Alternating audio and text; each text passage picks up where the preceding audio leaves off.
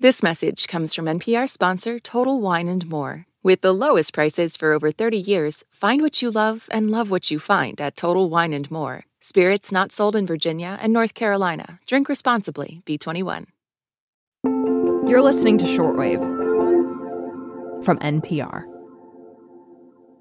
Hi, shortwavers. I'm Sydney Lupkin, NPR pharmaceuticals correspondent. I'm in for Emily and Regina today, and because it's summer, I'm bringing you something way off my usual beat. We got two cases, so about 160 pounds of pork butts that we're getting ready to throw in the smoker. That's right, smoking. Meat, that is. Smoking means cooking at low temperatures for a long time. And it turns out smoking isn't just an art, it's a science. George Loving got into smoking meat while tailgating at his son's football games. We went to college. I said, you know, I'm going to get uh, one of those big smokers made and pull it behind my truck and just tailgate in the parking lot. And somebody said, George, why don't you, you know, do it as a business? And that's how Smoked at Barbecue Catering was born in Washington, D.C. George says brisket, the lower chest of the cow, is one of his favorite cuts. It's the um, epitome of smoking because it takes the longest. You, you, you put it in the smoker and you just let it cook. You always want to stay around that 225 to 250. So, a good barbecue is juicy. It practically melts in your mouth, and it has that smoky flavor with a bit of char. And it's not something I've ever pulled off myself because achieving that magic requires, for one, equipment I don't have in my apartment, but it also takes a long time cooking at low temperatures. I've seen some briskets cook in 8 to 10 hours. I've seen some take 14, 16 hours. It's something you just don't rush. And when it's done, it's done. Today on the show, a meat metamorphosis the chemistry behind transforming a tough cut of meat into juicy deliciousness. I'm Sydney Lupkin, and you're listening to Shortwave from NPR.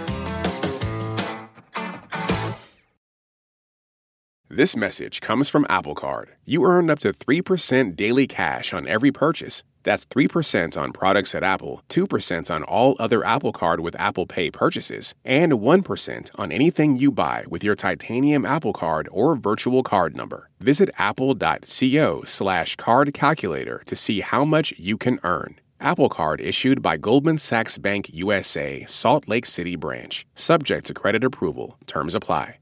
This message comes from EarthX this April, the EarthX 2024 Congress of Conferences is the sustainability summit you won't want to miss. Five days of conferences covering the built environment, the natural environment, e capital, oceans, and conservation. EarthX brings together business executives, nonprofits, and educators to engage in powerful conversations about energy, tech, media, and beyond for one important mission protecting the planet please join them and register at earthx.org. Okay, so you've gone to the supermarket, you've picked out your favorite cut of meat, let's stick with brisket, and you're ready to get smoking. The first thing to remember is that cooking is really a bunch of chemical reactions. That is, taking substances and changing them by combining them with other substances, applying heat. Cake batter turns into firm, fluffy cake, raw egg becomes opaque, and raw meat can be turned into really tasty barbecue. So let's get into it. Meat is a muscle, and in muscle, there are lots of mm-hmm. proteins. And we learned in high school biology that the proteins in our muscles are actin and myosin, right? That's what helps us to, to flex and move around. And so every cut of meat has actin and myosin in it, no matter what. That's Matt Hartings. He's a chemist at American University, and he wrote a book called Chemistry in Your Kitchen. He says the tougher cuts of meat also have another protein called collagen the purpose of collagen in our muscles is to make them resistant to strain. All these cuts of meat that have lots of collagen, they are coming from proteins and animals that are constantly moving, right? So the legs of a cow, um, chicken legs, chicken thighs have more collagen than chicken breast. And so the way we cook those cuts of meat reflects the amount of collagen that they have in them. Collagen is basically shaped like a coil or a spring. Cooking on low heat over a long time gently uncoils it. The magic of low and slow is that when you cook collagen the right way, it breaks up into gelatin and gelatin makes jello, right? And you go from something really firm and chewy and not appetizing at all to fall apart tender. This is the chemistry lesson at the heart of making really good smoked meat. Break down the collagen by cooking the meat for a long time at low temperature. Like Matt said, it's what smoking experts call low and slow. What you're trying to do with the low and slow is really take a very tough cut of meat and making it melt in your mouth. You're really going to be cooking that piece of meat over 12 hours keeping your fire going for that amount of time for a brisket takes a real steady hand and, and a lot of patience. Low and slow isn't just about breaking down collagen proteins, it also helps keep the meat from drying out. So, moisture control is another place where you need to be very patient and, and have a, a nice, steady hand. If the temperature gets too high, you are going to dehydrate your meat a little bit, right? All of that water is going to come out, and all, all the muscle fibers are going to pack tighter and tighter and tighter with one another. On the other hand, you also don't want your cooking chamber to be too moist either, or something called bark doesn't form. And no, it's not tree bark, but it bears some resemblance to it. Bark is the tasty crust that forms on the outside or surface of the meat, a kind of browning, and it needs just the right amount of moisture to form. So the bark is a product of the Maillard reaction. And The Maillard reaction is likely my favorite chemical reaction. And what that is is a reaction between a sugar and a protein. Lots of our foods have sugars and proteins in them. And so anytime you see any sort of browning while you cook something, that is the Maillard reaction. Um, but Maillard reaction makes all these crunchy, savory, flavor enhanced things. So when we get that Maillard reaction, that crispy, crunchy savoriness, it just makes our food taste so much better. Now, what about the actual smoke in smoking meat? If you're cooking with wood, you want to make sure the smoke is barely visible. White billowy smoke is no good because it gives the meat a harsh, smoky taste. So it all comes back again to cooking low and slow. If your temperature is too high, you're taking that wood and just you're you're burning the bejesus out of it, right? And so everything is turning into soot and and carbon dioxide and water. But if you do it at a low temperature, those big, enormous molecules in trees, right, that hold the trees together, lignin and cellulose, and especially the lignin, that lignin breaks down slowly. You get chunks, like little parts of that molecule fly off. And those molecular parts give the meat different flavors. As long as you burn your wood slowly and at a low temperature. It, again, if you torch it, if you've got huge flames leaping off of it, all those molecules that you're trying to make from your lignin will break down. They turn into that delicious spice, smoke, and even vanilla. And those little parts of those molecules are things like guaiacol, which is spicy and smoky, or vanillin, right, which tastes like vanilla. Speaking of flavor, different woods impart different flavors depending on the amount of lignin in the wood and how it's cooked woods that have lots of lignin will have a very hearty smell to it. So something like mesquite. Mesquite has a really strong aroma to it, and that's because of the amount of lignin it has. Um, some some other woods that that aren't as lignin heavy are not going to be quite so bold. There's also a thing called a smoke ring, which is the pink coloring that you get on the outside of the meat when it's smoked, under the bark. It starts with a protein in muscles known as myoglobin that carries or stores oxygen until we need to move. Then it burns the oxygen and some sugars. Myoglobin is also what makes our meat, our muscles red, right? It's what gives it its red color. Normally, when you cook myoglobin, what happens is eh, we talked about the unraveling of these proteins that myoglobin unravels, changes its shape, and it turns from from red to brown. We're used to seeing that when we cook meat, whether it's smoked or not, but in the chemical reactions in smoking, the smoker creates nitrous oxide too.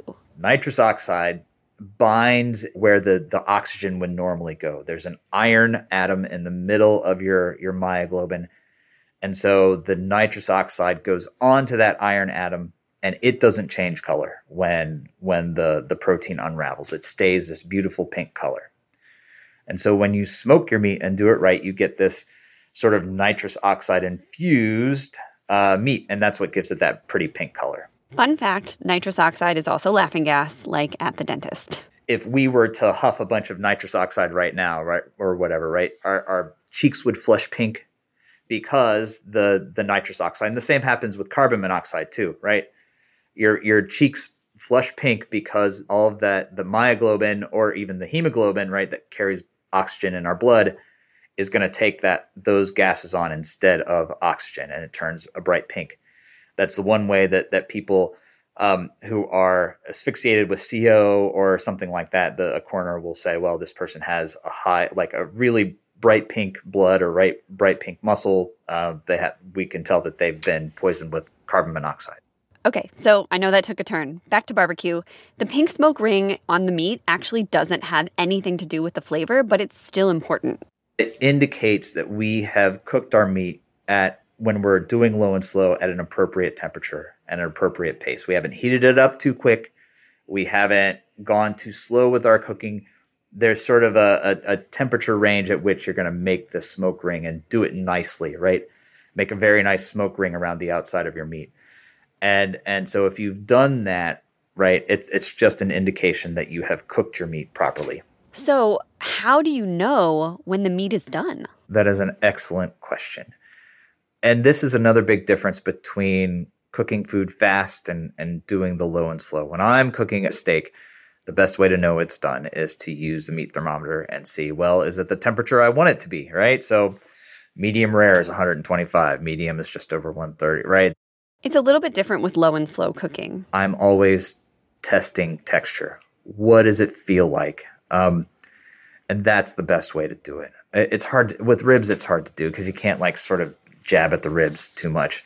Something like pulled pork, it's super easy, right? You you kind of take your pork and and take your fork and will it shred that pork right away? If it starts to shred, you're you're golden. And it falls apart because of all those protein changes that happen in just the right way, thanks to cooking low and slow and picking the right wood.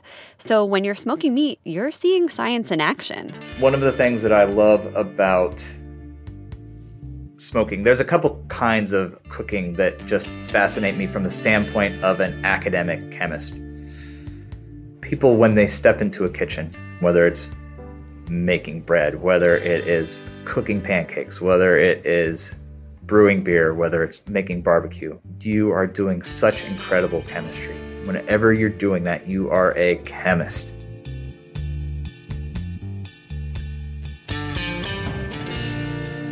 A big thanks to pitmaster George Loving and chemist Matt Hartings for their expertise on low and slow cooking, and to Shortwave's very own meat smoker, Gisele Grayson, for this reporting.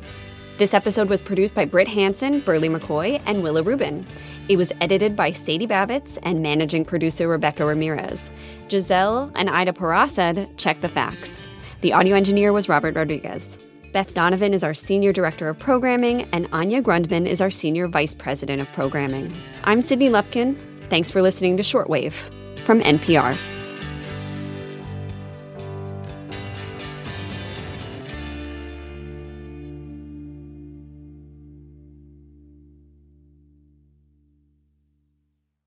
This message comes from NPR sponsor ShipBob. E commerce logistics making you question why you started your business? Time to outsource fulfillment to the experts over at ShipBob. Get a free quote at shipbob.com. ShipBob. If you're looking for a new way to support this show and public media, please consider signing up for the NPR Plus podcast bundle.